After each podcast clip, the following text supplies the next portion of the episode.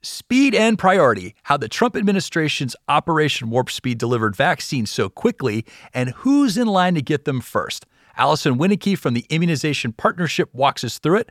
I'm Lawrence Colletti, and this is Legal Talk Today.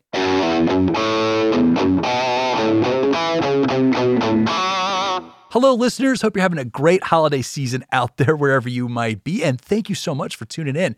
Today, we're going to be talking about the new vaccines out there for COVID 19 that have made it through this accelerated FDA process. And of course, these are the vaccines that are related to Operation Warp Speed. So, we're going to learn a little bit more about that, these new vaccines from Pfizer, Moderna, and I think there's a couple others on the way, if I'm not mistaken. But also, we're going to get into some of the prioritization, some of the ethics of that, and how those choices as to who gets that vaccine first, how those decisions are made, and who gets to do it. But to help sort this out first, we welcome our guest, Allison Winnike, the president and CEO of the Immunization Partnership. Welcome to the show, Allison. Thank you so much, Lawrence. So happy to be here. Well, Allison, no, thank you so much for joining us. You know, I know you have a background in law, and obviously you know a lot about vaccines, and so you're just the perfect guest to talk about our topic today. You know, and we've done an episode before. We we covered this episode right before the vaccines went under that accelerated FDA process, right before uh, Pfizer went, and we were talking about whether or not the boss at a place of work could mandate that, and all the legal issues that would come from there. And uh, we got into it a little bit. We just talked briefly in passing about Operation Warp Speed, just to kind of give the background. I know it's a partnership with the pharmaceutical companies. I know it has to do with the Health and Human Services, the Department of Defense is involved, and a whole lot of taxpayer dollars, I might add. But uh, can you tell us about Operation Warp Speed and how it works? Yeah, so Operation Warp Speed is a U.S. government initiative, and its goal was to produce and deliver 300 million doses of safe and effective vaccines uh, to combat the coronavirus by January 2021. And something that's interesting about Operation Warp Speed is that it's a little bit different than what we've seen from other past initiatives. So, first of all, it's a bit more like a, a public private partnership. And in fact, they brought in a pharmaceutical company to lead it, not um, you know, an, an agent of the government. And secondly, you know, despite being a government initiative, um, there were a lot of complaints about lack of transparency, and, and some complained of sort of outright secrecy from the program. Um, you know, what the program does um, initially when it started um, earlier this summer was to help bring us COVID 19 vaccines quickly to get us out of this pandemic, basically in two ways. One way is to try to fund actual vaccine development. So to put money towards getting vaccines developed. And then the second way was that Operation Warp Speed, they basically put in pre orders with a lot of pharmaceutical companies that said, you know, if your vaccine does get FDA approved or authorized for emergency use, the United States government commits to purchasing X number of doses for X number of dollars. And so they did these for several different vaccines. And and our first two vaccines that we've been talking about so much in December to receive emergency use authorization from the FDA are the Pfizer vaccine and the Moderna vaccine. And so both of these vaccines and these pharmaceutical companies did interact with Operation Warp Speed, but they actually did it in two different ways.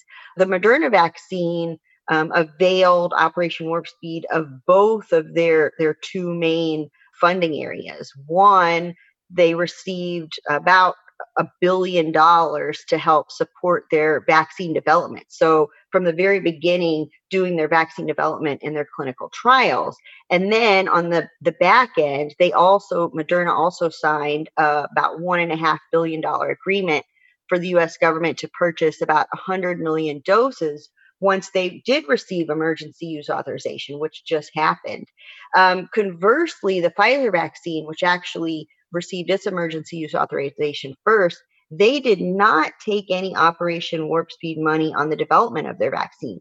They developed that va- vaccine all on their own, um, using their own resources. But they did strike a, a nearly $2 billion deal earlier this year for the US government to purchase about 100 million doses of the vaccine. And so, you know, as, as I said, you know, Operation Warp Speed, they're really trying to invest US taxpayer dollars in one of two ways, or sometimes two ways simultaneously with um, pharmaceutical companies to help get us some good um, contending vaccines that can be either authorized for emergency use or eventually fully approved by the FDA as safe and effective.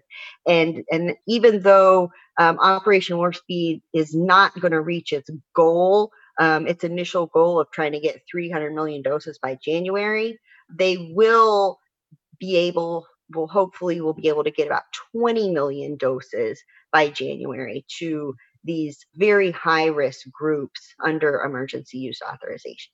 Yeah, I think one of the smart things about the program was sort of that pre-staging you were talking about, uh, making those purchases up front to get uh, these pharmaceutical companies to get uh, production going in advance, even before approval. That way, it's there and you can get it out to people as quickly as possible once it's approved. So, and you know, the other thing too is they have several. As I understand, it was a lot of different candidates involved in the process. So you're not just kind of putting all your eggs in one basket when it comes to who comes up with the right vaccine. So let's transition into what you were kind of getting into this emergency emergency use authorization that you were talking about. I understand that's a status that can be given during certain circumstances, but it kind of helps bypass a lot of the regular process within the FDA. So, can you briefly tell us about that? And then we'll get into some of the management issues on the safety side.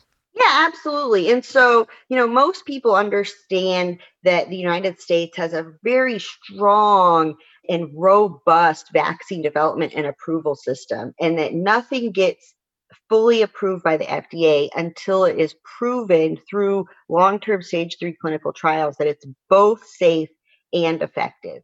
So, an emergency use authorization can be utilized if we are in a federal public health emergency, which we are right now because of the coronavirus pandemic.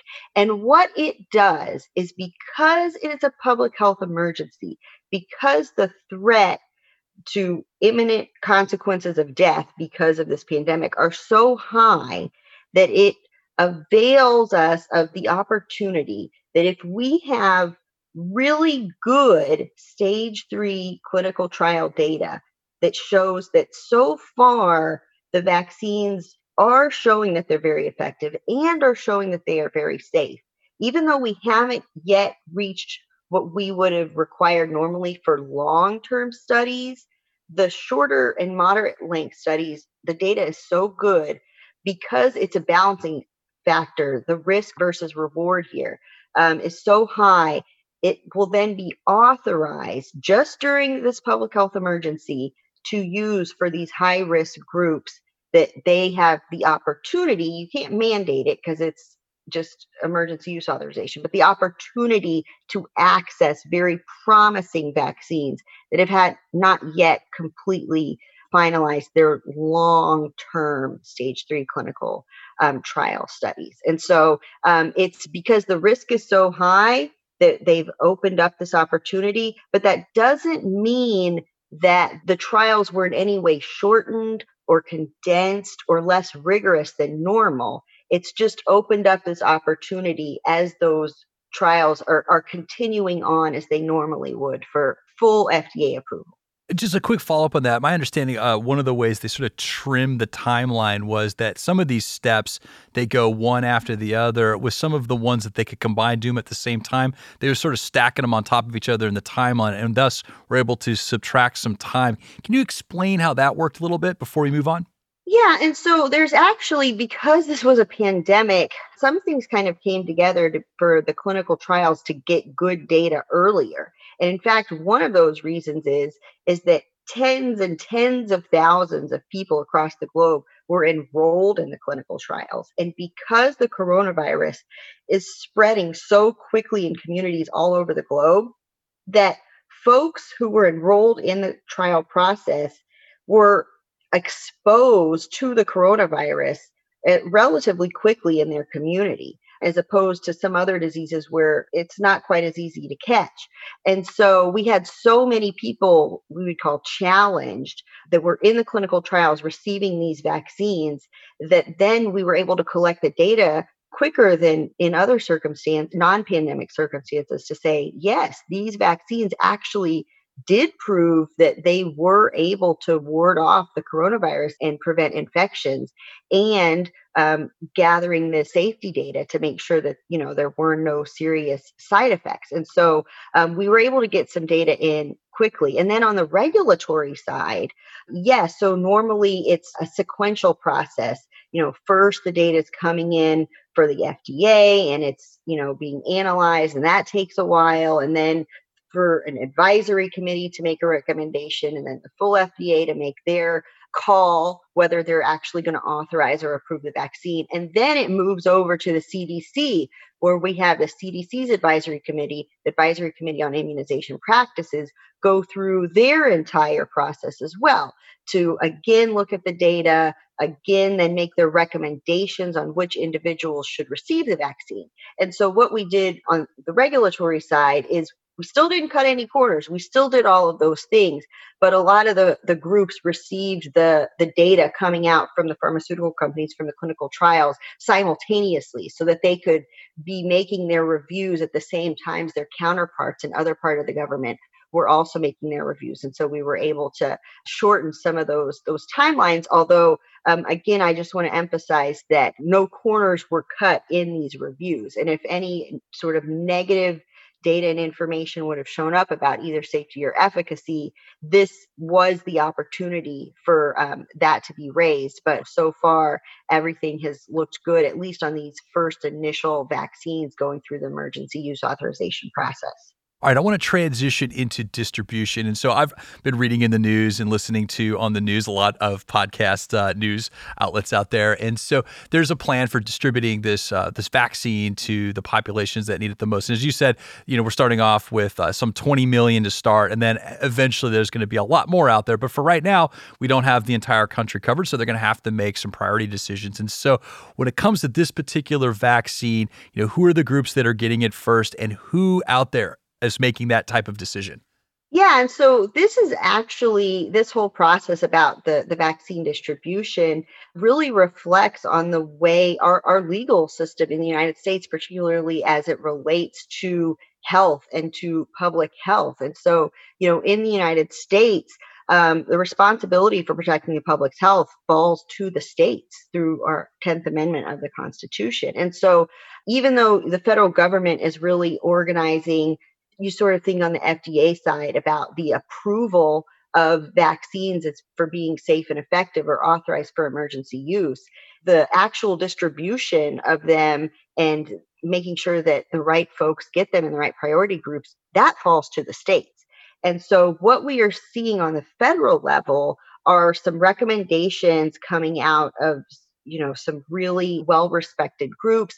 I'm thinking about the national academies of medicine and also again the, the centers for disease control and prevention the cdc's um, acip that advisory committee on immunization practices. But technically these recommend these are just recommendations and every state has to make their own distribution plan focused on hopefully incorporating some of these um, very expert recommendations but also kind of tailored to their own state. And so and i'll also say this even the we have these two very well respected federal groups that have come out with recommendations so far.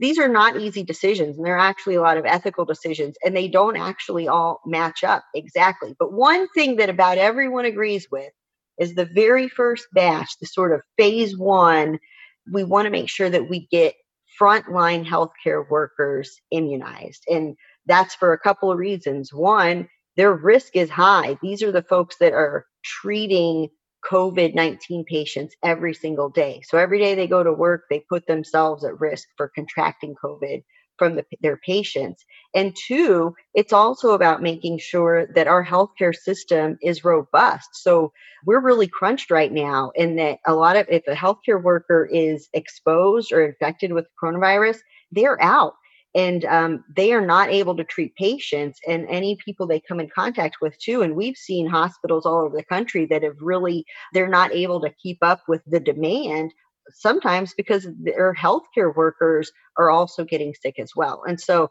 a lot of folks agree on that. And then after that, that's where we see a lot more disagreements. Um, the CDC just came out um, this week with some new recommendations that actually slightly changed from what they had originally said, taking into account the fact that we do not have a lot of vaccines and trying to balance the issue of um, folks who are most at risk of catching the coronavirus, also balanced against individuals who, if they catch the coronavirus, they will have more adverse outcomes and even death. And so you think in that second category about people who are um, elderly, say over age 65, people who have some pre-existing healthcare conditions that put them at greater risk for very dire complications. And then, you know, contrast that with the first group, you're thinking about your frontline workers, people who are out there interacting with the community every day, like your first responders, your educators, folks who work in, in public transportation. And they're, because of the number of people they come in contact with, they're also likely to get it. And so trying to balance these considerations we're even seeing that at the, on the federal level just to come up with recommendations and then we're going we're seeing it in every single one of our states and territories trying to make those exact same decisions again. And so you want to say that we'll get it right the first time, but we're learning as we go. And as the data is coming in, we're always trying to, to make sure that um, that is factored in about sort of risk factors for catching it and risk factors for um, those negative consequences and even death once a person catches the virus. Yeah, and if you think the country's divided now, just wait till some of these decisions come down. But uh, you know, one thing that uh, that I came across, and, and thanks to my, my producer Molly McDonough, this article by America, uh, American Journal of Medicine, and it kind of like painted some of the issues that you were talking about, some of these factors that they weigh that are not easy. So before anybody judge, you know, uh, whether or not it's a good idea, you know, think about some of these factors. That that's my closing question to you, Alice. I want to talk about how they balance this. You, you talked about, you know, let's get the frontline workers that are treating COVID patients because we can't afford to lose them, but we also can't afford for them to spread it to other patients out there that aren't sick because of COVID. But you start balancing that with like, well, if you know, if an elderly person gets it, they're in a high risk factor for death compared to other people. And so there's a balancing act there. And this isn't the same with all of the viruses out there because this one disproportionately uh, affects elderly people and not children, which is kind of weird. You know, uh, some of these like flu and other ones that are similar, you know, they kind of target, you know, young people like kids, like little kids, and then elderly people. And so you kind of look at those groups. So just the pattern of a virus, the amount of supply of vaccine you have, all dictate some of these these moral and ethical duties that you have. And it's not always an easy equation to balance. And you even just said, you know, with different states, they have different priorities. They have different population centers that are centralized differently if you're out in a Western state, you're not as on top of each other as you are in New York City. So let's talk about some of those balanced priorities before anyone judges these decisions that come into play in the different states. Yeah, they're actually, it is really, really tough. Um, in a way, it is almost like rationing access because we just don't yet have the numbers we need to vaccinate everybody. And so I'll give you an example when we're kind of talking about, you know, the ethical issues. When we think about some of the groups that were hit hardest by the coronavirus, we think about folks who live in congregate living. So people who live really close together. Right. And some examples of that are um, people who live in nursing homes and assisted living but it also includes people who may live in state hospitals, like um, hospitals for disability or um, mental illness. And it also includes folks who live in prisons and jails in the correctional system. And so, if you just think about what are folks who may be most at risk, well, we have seen these three groups of people living in congregate living really hit hard. They are not only groups that um, are more likely to catch the coronavirus, but also they're also overlapping in the the groups that are also maybe more likely to have the negative impacts, including even death once they catch it. However, a lot of people have prioritized the nursing homes and elderly because it's like, yes, most folks agree they should be first or, or right after those frontline healthcare workers. But what about prisoners? So I'll tell you some of the federal recommendations that have come down. They've really grappled with this on an on an ethical issue because it's scarcity and sometimes folks think well you know, should, um, you know, a 75 year old person in a nursing home receive the vaccine before a 75 year old person who is incarcerated in a prison versus a 75 year old person who is say in a, in a state institution. And so these are absolutely very very difficult questions to ask because we have you know a scarcity of resources and because we're trying to make these decisions based on need as well as risk factors on a virus that we are learning every day a little bit more risk factors and so they are constantly changing. And so for example when the cdc just came out with their most recent recommendations they made a recommendation for our next phase to include corrections officers who may work in prisons but not the prisoners themselves. And so again it's a it, it is an ethical dilemma about vaccinating some people in an area, but not other people who are right there with them. And so that's why um, it is really important that we factor in these ethical issues about, you know, scarcity, supply, risk, risk to life, and risk to serious negative consequences as well to get as close to right as we can because these are these are not not easy issues and everyone um, of us who has been working on this it's very difficult to try to make sure that we get that balance right for the, the small amount of vaccine that we have available well, you know, the good news about that is we have a vaccine. We have uh, more than one vaccine, and it's been, you know, brought to us. You know, I think this is a record. And so, you know, we live in a very lucky live in a country that has the ability to do that. So, although these are difficult decisions and there are imperfect answers, a lot of gray line, there's a lot of policy here. At least we're able to debate that as opposed to, you know, this being several years off, which would just be a horrendous situation to be in. Yeah, absolutely. And honestly, this is really is just the beginning. So we have two vaccines under emergency use authorization. In the next couple months, the next few months, we should see at least another two come up for that review as well. Um, and so, and technically, there's about 200 or so vaccines that are in different stages of development all over the globe. And so, we're at the very beginning trying to to mitigate the greatest risks that we're having with you know catching this disease and then the negative consequences including death but our opportunities for having more safe and effective vaccines being available. Also, um, the ability to get them into other areas. One thing we hadn't necessarily talked about too much today is sort of the, the rural versus urban issues. And this first vaccine coming out of Pfizer, because of its ultra cold storage and because you have to order about a thousand doses at a time, it's really been targeted towards urban centers.